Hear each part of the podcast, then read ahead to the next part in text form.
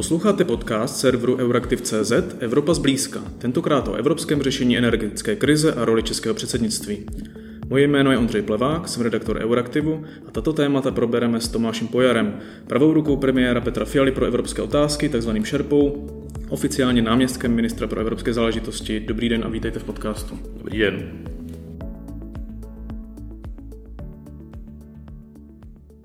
Začneme energetikou samozřejmě. V pátek 9. září proběhla v Bruselu mimořádná a velmi očekávaná rada pro energetiku.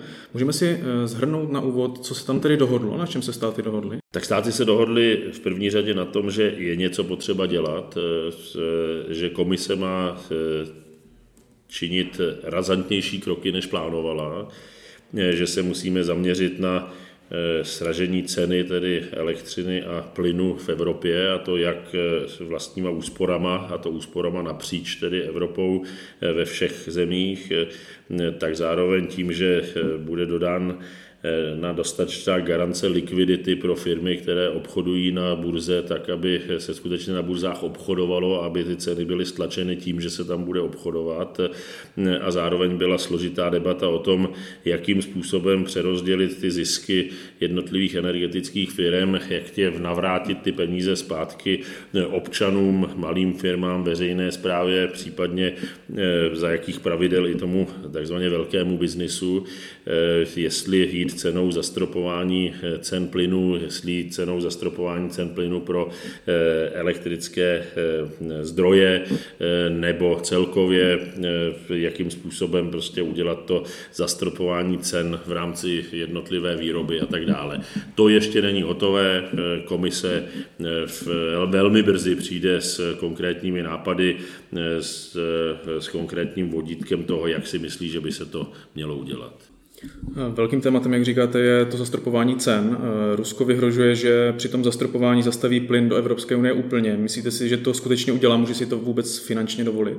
Já si myslím, že se to může dovolit finančně a já myslím, že bychom neměli zastropovávat v tuto chvíli cenu ruského plynu, protože se máme soustředit na snížené ceny energií v Evropě v danou chvíli a to zastropování cen ruského plynu by mohlo vést k tomu, že by přestal ten plyn proudit vůbec, to se může stát samozřejmě i bez toho zastropování, ale že by přestal proudit do Evropy a tím by to spíše mělo efekt zvýšení cen. Takže jako já si myslím, že se máme soustředit na to, co je naše priorita a tou prioritou je stabilizace trhu a snížení cen trhu a tam jsou jiné mechanismy, jak toho docílit, než zrovna tento.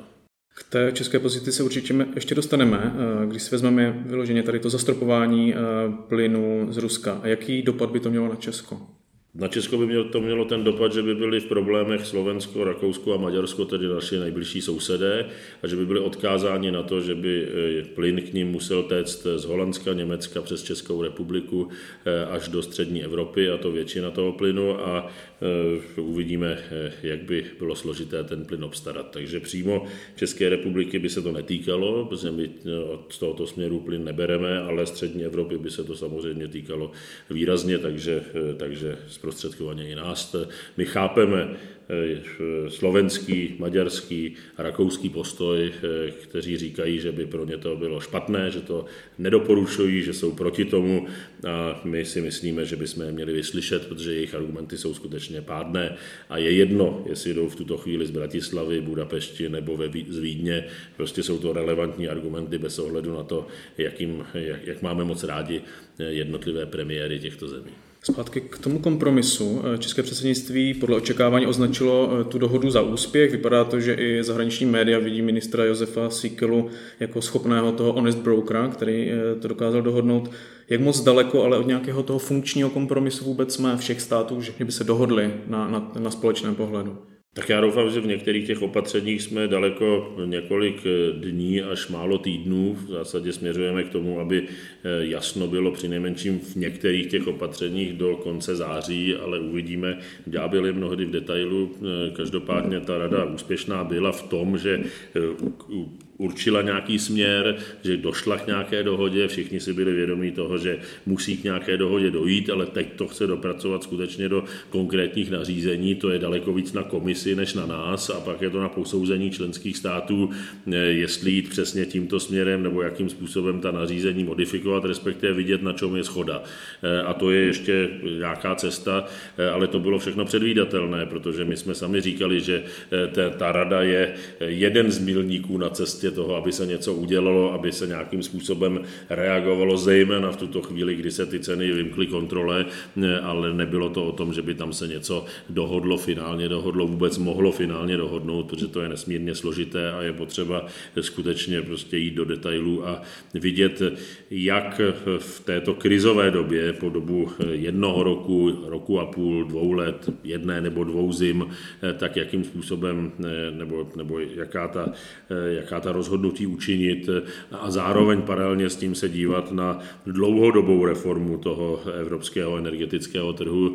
S tím má také komise přijít do konce roku, aby byla nějaká vize toho, kde máme být za 2, 3, 4 roky.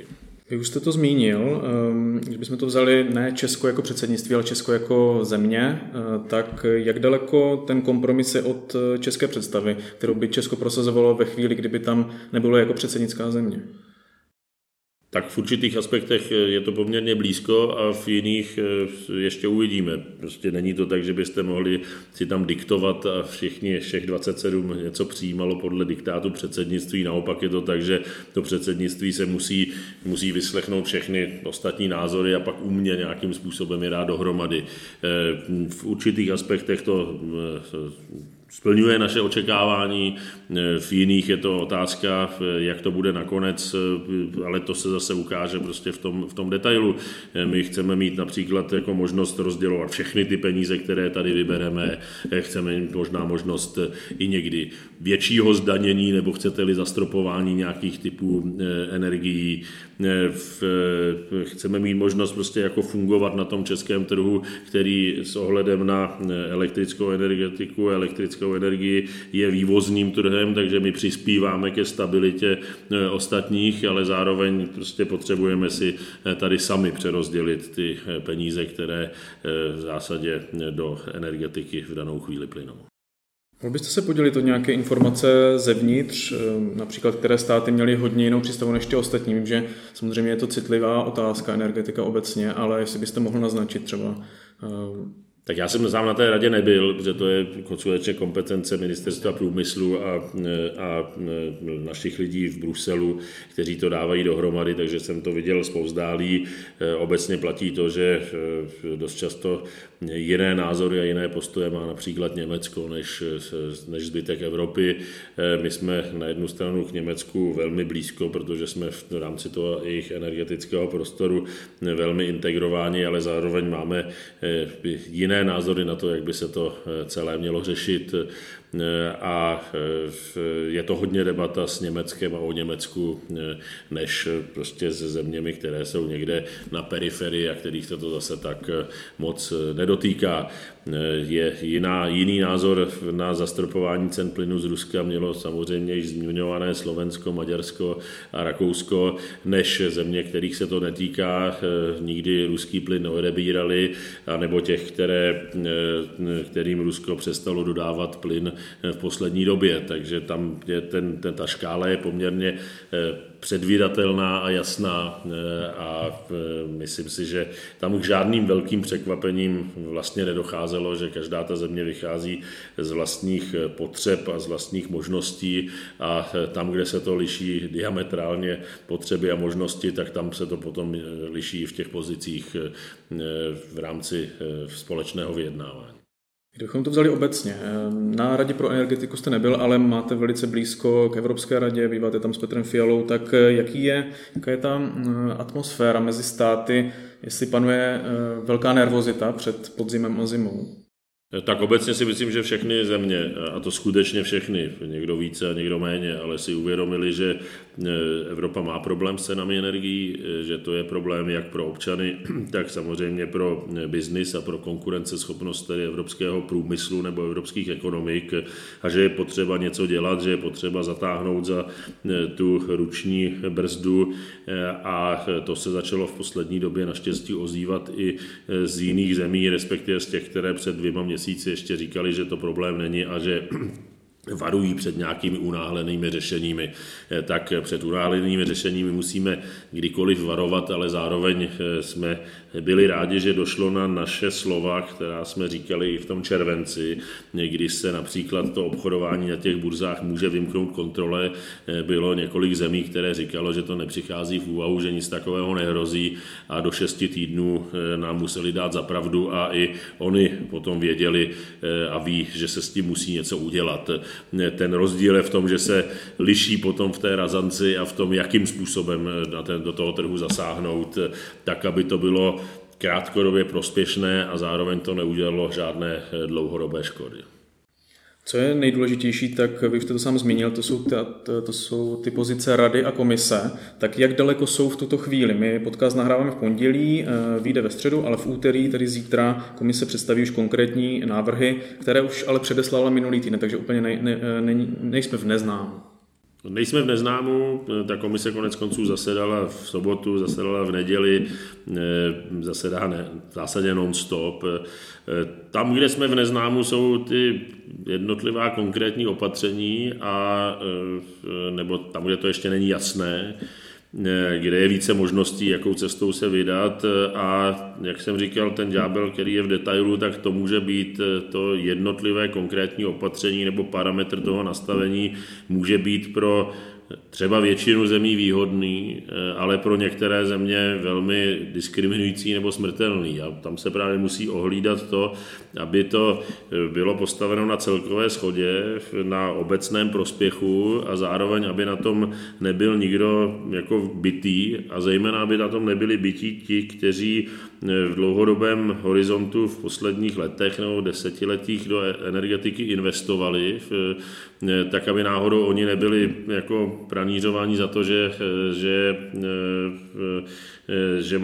jsou v lepší situaci než ti, kteří prostě na to kašlali, jsou na tom špatně, ale teď by měli ještě jako získat nadměrnou podporu. Tak jako je to o těžkém balancu tohoto, kdy si všichni uvědomujeme, že je potřeba, aby Evropská unie nebo ten evropský ekonomický prostor fungoval, že jsme společně v rámci jednotného trhu na tom závislí, ale druhá věc je, že nějaká solidarita je samozřejmě nutná. Druhá věc je, že ti, kteří dělali rozumné kroky, investovali, tak ti by neměli prostě jako platit výrazně za ty, kteří, jak jsem říkal, na všechno kašlali, bylo jim to jedno a teď by ještě měli jako za to dostat zaplacíno, tak to by bylo vysoce tedy nemorální a doufám, že k tomu nedojde.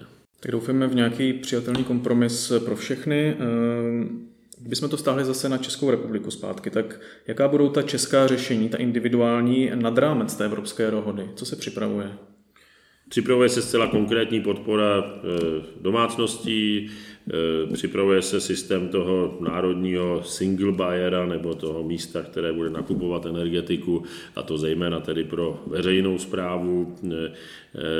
Bude nějaké rozhodnutí, které se bude týkat těch středních a drobných podniků a jsem přesvědčen o tom, že nakonec dojdeme k nějakému rozhodnutí, které se týká i těch velkých podniků, byť tam to naráží pak na velmi výrazně na nedovolenou podporu v rámci Evropské unie a my bychom zase měli být také opatrní v tom, že my bychom měli maximálně našim firmám a naší ekonomice pomoci, ale nedojít do té pasti, že doženeme Německo, které těm vlastním firmám pomůže mnohonásobně více, protože na to má prostě peníze a jako převálcují nás. Takže i v našem zájmu je jako ten evropský vnitřní trh uchovat v nějakém balancu a nenechat ho převálcovat svážit na nějakou stranu, respektive nám nevýhodnou stranu.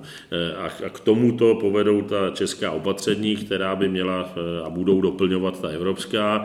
Problém je, že musíme konat rychle, takže musíme jet tato opatření paralelně a musíme pak hlídat, aby na sebe náhodou nenarazila, aby se vzájemně nekanibalizovala, což není jednoduché, protože zatím nevíme, jaká ta evropská opatření budou. Na druhou stranu, jako jaká budou v detailu, na druhou stranu nemůžeme neustále čekat na to, až Evropa se na něčem shodne, protože kdyby pak teprve začal ten český postup nebo práce na českých opatřeních, tak se dostaneme už hluboce do podzimních měsíců a některé firmy by to nemuseli přežít a někteří jednotlivci by na tom mohli být velmi, velmi špatně. Takže to od začátku to bylo o tom evropském řešení a národních řešeních, o tom, že musíme pracovat paralelně, že musíme udělat co nejlepší řešení pro Českou republiku, zároveň si musíme uznat, že každé to řešení bude nesmírně drahé a že zároveň nemáme dovést Českou republiku do bankrotu. Tak uvidíme, jak to dopadne. Já věřím, že Česká republika nezbankrotuje, já věřím, že ta opatření budou fungovat a že český biznis a česká společnost obecně zůstane konkurenceschopnou, byť je to období války, je to období energetické války a to samozřejmě bohužel něco stojí. Zmiňujete rychlost. Je dostatečná, protože zmiňujete firmy, které jsou velmi kritické právě z hlediska těch připravovaných opatření. Podnikatelská asociace Průmysl tak říkají, že se mělo jednat už na jaře, mělo se vlastně řešit ta opatření daleko dříve, než se to děje teď. A že v současné chvíli, i když přichází, takže že je to příliš pozdě a že jsou nedostatečná. No tak já myslím, že to je otázka pro konkrétní firmy nebo konkrétní sektory a pak si to skutečně rozebrat. A zároveň znovu tvrdím, že je to rozhodování neskutečně delikátním a vy nesmíte to přepísknout na jednu stranu, protože sice můžete udělat líbivá opatření, kde zároveň pomůžete spoustě firem, což může trvat třeba 2 měsíce a pak vám ty peníze dojdou a už nemůžete pomoct nikomu, protože skutečně jako zkrachovat můžete, respektive ty peníze, co si na to budete půjčovat, tak můžou být tak drahé, že prostě tu zemi to dotáhne jako ke dnu a že pak už jako nebudete mít komu půjčovat a koho podporovat. Je potřeba vždycky podporovat ty, kteří jsou na tom špatně, ty, kteří jsou na tom bídně, ty, kteří si to nezavinili, a to platí jak u občanů a u firem, a nikoli podporovat úplně všechny, protože skutečně ty firmy musí prostě jako plavat v nějakým dlouhodobým konkurenčním prostředí uvnitř toho evropského trhu a pokud možno ještě mimo Evropu být konkurenceschopný. A podívejte se, jak jako jednotlivá rychlá opatření, které například jako udělalo Maďarsko, tak jak to vede k přídělovému systému na maďarských pumpách, k pádu forintu v danou chvíli, k nedostatku prostě jako paliv a k frontám před pumpami. Podívejte se, jak rozhodnutí o polském uhlí, respektive ruském uhlí, které Polsko velmi výrazně tlačilo, jak to vede k tomu, že jsou velmi dlouhé několikadenní fronty, abyste si mohli v Polsku koupit uhlí.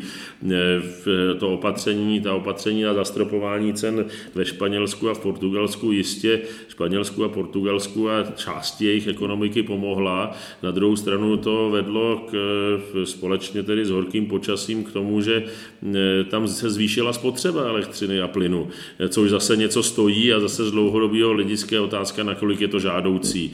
Takže těch jako opatření, kterých byla celá řada, tak se pak musíme podívat, co to znamená ve skutečnosti.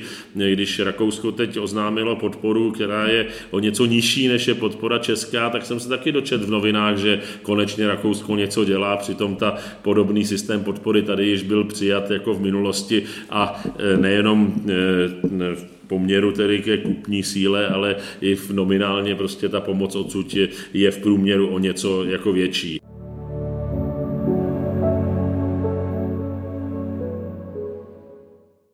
Takže tady se dost často bavíme v takových zkratkách v tom, že něco je vyhozeno do toho mediálního prostoru, jak třeba ve Francii prostě mají zastropované ceny pro spotřebitele, což je pravda, ty ceny jsou levnější. Je otázka, nakolik to pomůže francouzské energetice, protože Francie, která vždycky vyvážela, tak teď je dovozcem energií i z Německa dokonce. A ve skutečnosti je tam pro podnikatele, pro podniky ta cena ještě vyšší než v Německu. Tam byla v posledních jako týdnech nebo v těch letních měsících. Tak já jenom upozorňuji na to, že to je složitý. Zároveň říkám, že se musí něco dělat, ale to načasování a hodnocení toho, co se udělalo dobře a co se udělalo špatně a která země z toho vyjde vítězně, tak to pojďme řešit prostě jako až za pár měsíců nebo pár let. Spojíme si to s covidem. Švédsko bylo obrovským způsobem kritizováno za jejich přístup prostě jako k covidovým uzávěrám, respektive skoro neuzávěrám. Když se na to podíváte zpětně, tak Švédsko neskutečně prostě zvítězilo proti ostatním, že švédská úmrtnost rozhodně nebyla vyšší, byla spíše nižší a zároveň švédská ekonomika utrpěla nejméně a dostala se z toho, co se týká konkurenceschopnosti, lépe než mnozí další. A podobným způsobem to pojďme hodnotit prostě jako za čas tady. Ale znovu říkám, musíme něco dělat. To já nechci hájit to, že by se nemělo nic dělat, že se musí na něco čekat. Prostě něco už se udělalo, musí se udělat něco dalšího a pak se bude muset reagovat na další výzvy. Ta situace je opravdu jako tíživá, takže je potřeba prostě jako reagovat neustále v rozumných krocích, tak, aby jsme tím prošli co nejlépe. Chápu, že ta opatření musí být racionální, dlouhodobě promyšlená. Na druhou stranu určitě s tím musí jít ruku v ruce ta komunikace. Vy říkáte, že v mediálním prostoru je spousta zkratek. Neměla by vláda v tomhle ohledu lépe komunikovat, protože když se podíváme například na průzkum Kantaru, tak tam ten říká, že 49% populace by bylo proto, aby Česko vyjednávalo dodávky plynu přímo s Ruskem, což mi zní úplně šíleně. Tak nezanedbává vláda tu komunikaci, aby vysvětlila, že ta opatření chce promyslet, aby fungovala dlouhodobě. Tak já nevím konkrétně, jak se kdo ptal, jakým způsobem zněla ta otázka, jak to je. Nepochybuji o tom, že celá řada lidí si tady přeje to, aby byly konkrétní kontakty nebo obchody s Ruskem, ale já můžu garantovat, že Rusko by s námi žádný takový obchod neuzavřelo. Takže prostě pro mě je to úplně jako iluzorní diskuze nad něčím, co jako nemůže být. Je to stejně jako když si přejete, aby bylo dobře nebo aby bylo líp. Jako pojďme se o to snažit, ale tohle to zrovna není řešení, to prostě není reálný, to není v danou chvíli na stole. Rusko nám prostě plyn jako neprodá do České republiky a tak to je. Pokud někdo prostě si chce koupit plyn z Ruska, ať jako jede do Ruska a koupí si plyn. Česká vláda prostě si koupit plyn v Rusku v tuto chvíli nemůže a teď já ani nehodnotím to, jestli to je dobře nebo špatně, ale prostě je to fakt, že jako nemůže. A komunikace, já nejsem expert na komunikaci, ale vždycky se dá komunikovat určitě lépe a jednodušeji. Na druhou stranu ta situace je opravdu složitá a ono ty rady, jak se dá lépe něco a jednoduše vysvětlit, tak jsou mnohdy hezké a líbivé a jednoduché, ale jak to ve skutečnosti udělat je složité. A proto je to složité protože prostě jako spousta těch věcí opravdu těžko vysvětlitelných. Jako já to vysvětlení mám a vím, jak to funguje, ale je to v zásadě nezdělitelný a musel jsem to hodně dlouho se snažit pochopit. Například jako fakt, že energetické firmy mají obrovské zisky, ty, které něco vyrábí. A zároveň jsou den před krachem nebo někdy hodiny před krachem, protože musí prostě deponovat na té burze obrovský astronomický částky v miliardách euro, který ve skutečnosti nemají na účtu, takže jim musíte prostě půjčovat, protože ten trh už jim ani nepůjčí. Tak jako to se opravdu těžko vysvětluje v té politické zkratce a těžko vysvětluje jako občanům, že máte firmy, které prožívají nejziskovější období někdy i své celé historie a zároveň jsou prostě jako minutu před krachem ve chvíli, kdy ty ceny vystoupají. A takových příkladů bych mohl dát víc, kde je to fakt jako složitý, jakým způsobem to jako vysvětlit, jakým způsobem prostě tu komplexnost té situace dá dohromady. Ano, my vyvážíme elektřinu, mohli bychom jí sem tady nechat více a nějakým způsobem prostě, ale pozor, jenom upozorňuji na tom, že my dovážíme veškerý zemní plyn a zároveň dovážíme podstatnou část nafty.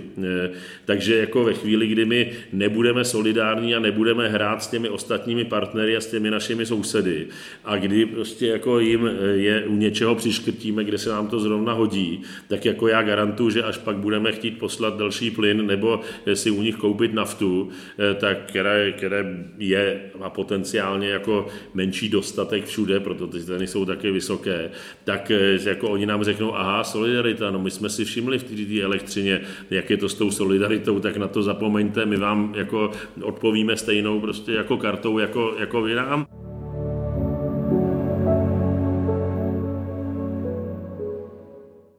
A zase znovu říkám, je to jako složitý. Je to složitý to vysvětlovat, protože se nedá ty situace namodelovat.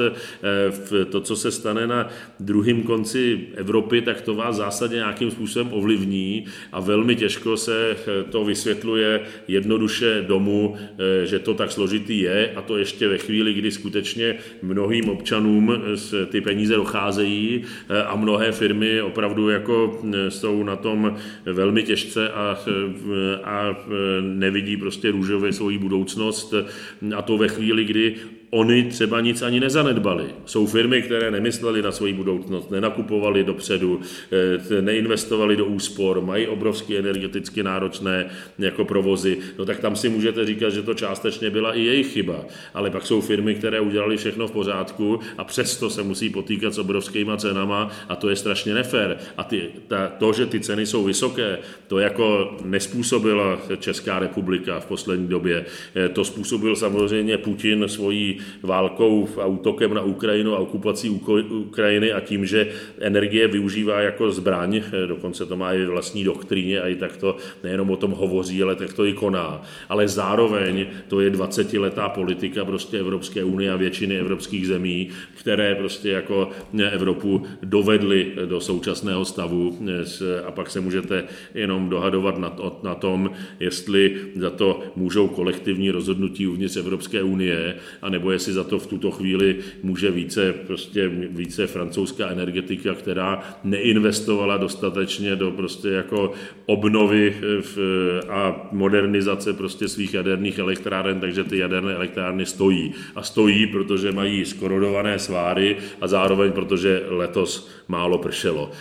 Každopádně prostě to není vina jako českých podnikatelů, že se toto stalo ve Francii. Tak doufáme, že náš rozhovor přispěje k tomu, aby některá ta témata byla trochu srozumitelnější.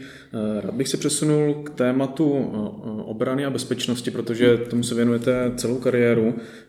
Vypadá to, že Rusko se pomalu, ale jistě dostává do defenzívy. Dokáže Evropská unie Ukrajině dodávat zbraně v potřebné intenzitě i nadále, protože šéf evropské diplomacie Josep Borrell tak naznačoval, že zbraně docházejí, tak jaký čekáte v tomhle ohledu vývoj? No tak my se musíme snažit, aby jsme pokračovali v tom, co jsme dělali, a to nemyslím jenom my jako Češi, ale my jako Evropané uvnitř Evropské unie i ostatní státy. Zároveň naštěstí to není jenom všechno na bedrech Evropské unie a jestli někdo opravdu jako ukazuje leadership v danou chvíli, tak jsou to Spojené státy, Velká Británie, ale posílají tam zbraně i jiné země, které nejsou členy Evropské unie a nebo je ty dodávky financují a my prostě jako musíme vytrvat i s ohledem na to, že ty naše sklady nejsou bezedné. Na druhou stranu my už objednáváme jako Česká republika a všechny evropské země zásoby tak, aby jsme vylepšili to své skladové hospodářství, aby jsme ty náboje v těch skladech měli jak pro sebe, tak aby jsme je mohli posílat na Ukrajinu a já vycházím z toho, že je lepší s tím největším nebezpečím bojovat raději 2000 kilometrů daleko na východní Ukrajině, než prostě na hranicích slovenských nebo uvnitř toho evropského nebo eurounijního prostoru nebo prostoru Severoatlantické aliance. Takže ano, my musíme prostě vytrvat, my musíme nějakým způsobem pokračovat, my nesmíme nechat Ukrajince padnout, protože Ukrajinci skutečně tam nebojují jenom za sebe, a to jenom je v úvozovkách, ale bojují tam i za nás. A jaký tedy očekáváte vývoj války v následujících měsících? Samozřejmě je to komplikované téma. Tak já nevím, já si myslím, že nakonec jako tam dojde k nějaké stabilizaci fronty na nějakém území a jako byl bych rád, kdyby Ukrajina byla celá osvobozená, včetně Krymu, ale nevím, jak je to reálné, myslím si, že moc ne. Na druhou stranu ten vývoj posledních několika dní byl skutečně jako překvapivý a já jsem byl přesvědčen o tom, že Ukrajinci mohou zahájit protiofenzívu, že ji zahájí, konec konců o tom dlouho mluvili, že ta ofenzíva bude jako úspěšná, ale spíš bych si ty úspěchy představoval tak, jak to vidíme v tuto chvíli v té Chersonské oblasti na jihu, kde se Ukrajincům daří přebírat iniciativu, přecházet do útoku, do protiútoku, ale do osvobozování těch svých území, ale prostě jde to pomalu, je to vesnice po vesnici. Musím říct, že já jsem opravdu bych nevsadil před pár dny, že za pár dní na severu v Charkovské oblasti Ukrajina osvobodí 3000 km², to je něco, co prostě je opravdu velmi příjemným překvapením a myslím, že jsou překvapeni i samotní Ukrajinci, jak hladce to na této frontě šlo. Na druhou stranu ta válka nekončí, Rusko ještě chce dále bojovat, Rusko chce dále dobývat Ukrajinu, Rusko nepochybně nějakým způsobem konsoliduje ty své síly, bude se snažit zase přejít do protiútoku a jako ještě to bude bohužel těžké a to nejen pro Ukrajince, kteří tam umírají na místě, ale i v zásadě pro celou Evropu, na kterou dozvuky té války doléhají. Rád bych se ještě na závěr zeptal vás jako bývalého velvyslance v Izraeli, jaký význam v té geopolitické rovině a v kontextu války má ten avizovaný restart vztahu mezi Evropskou unií a Izraeli, o který se Česko zasadilo?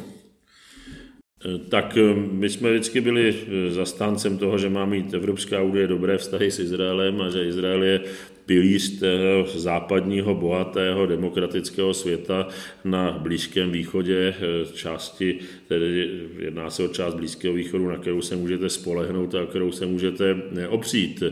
Jsem rád, že k tomu restartu a respektive k tomu zasedání Evropské asociační rady dojde v následujících týdnech, že tato spolupráce evropská s Izraelem a izraelská s Evropskou unii bude znovu nastartována a myslím, že to je dobře v celém tom kontextu evropského sousedství i co se týká přemýšlení o právě evropské konkurenceschopnosti a konkurenceschopnosti vědy a výzkumu, protože tam si máme můžeme ledacos učit, respektive ta spolupráce je navázaná na jak zájmy evropské, tak zájmy izraelské. Samozřejmě v bezpečnostní oblasti se lecos můžeme učit, s ohledem na válku na Ukrajině to žádný konkrétní význam prostě nemá, to se jí v zásadě netýká a mělo by to být jako paralelní cvičení a paralelní proces, mělo by se v něm pokračovat a bez ohledu na to, jak dopadnou izraelské volby nebo jak to konkrétně dopadne na Ukrajině. Říkáte, že to s tím nesouvisí, na druhou stranu ten pohled Izraele na válku nebyl úplně stejný jako v Evropě, tak alespoň symbolicky to nějaký význam určitě má. Symbolicky jo, ale ta asociační rada skutečně není o otázkách míru a bezpečnosti a války a Izrael se nachází v jiné situaci. Izrael je na rozdíl od Evropy, která se dostala do války teď po dlouhých desetiletích od těch balkánských válek a s tou intenzitou v zásadě prostě od jako druhé světové války do největšího konfliktu, tak nezapomínejme, že Izrael, kterému je něco málo přes 70 let, tak je ve válce alespoň s jedním ze svých sousedů, někdy ze všemi v posledních prostě za celou dobu své existence, v jakémkoliv jediném roku své existence a zároveň Izrael se potýká s ruskou armádou a s ruským letectvem na tom syrském bojišti, tedy přímo vedle Izraele, přímo tam, kde se Izrael snaží zasahovat proti těm iránským nebo proiránským jednotkám, takže Izrael se na to dívá tak, že nechce otevírat jako s Ruskem sám svoji další frontu a proto se nechce v té válce přímo na Ukrajině angažovat s tím, že nemám pochyb o tom, že kdyby se angažoval, tak by samozřejmě stál na té straně té demokratické, svobodné prostě jako Ukrajiny, ale musí vážit prostě jako tu těžkou situaci, kterou má v okolí a není v zájmu Izraele, aby přiléval jako do ohně toho konfliktu blízkovýchodního, proto prostě se snaží s tím Ruskem mít jakýsi neutrální vztah a nebojovat s ním na Ukrajině, protože by s ním musel Izrael bojovat i v Sýrii a asi by to nepřineslo nic dobrýho. Hostem podcastu byl Tomáš Pojar, děkuji moc a nashledanou. Mějte se pěkně, naslyšenou. To už je pro tentokrát vše. Za Euraktiv se s vámi loučí Ondřej Plevák. Pokud se vám podcast Evropa zblízka líbí, budeme rádi, když ho doporučíte svým kolegům a oznámím. Naslyšenou příště.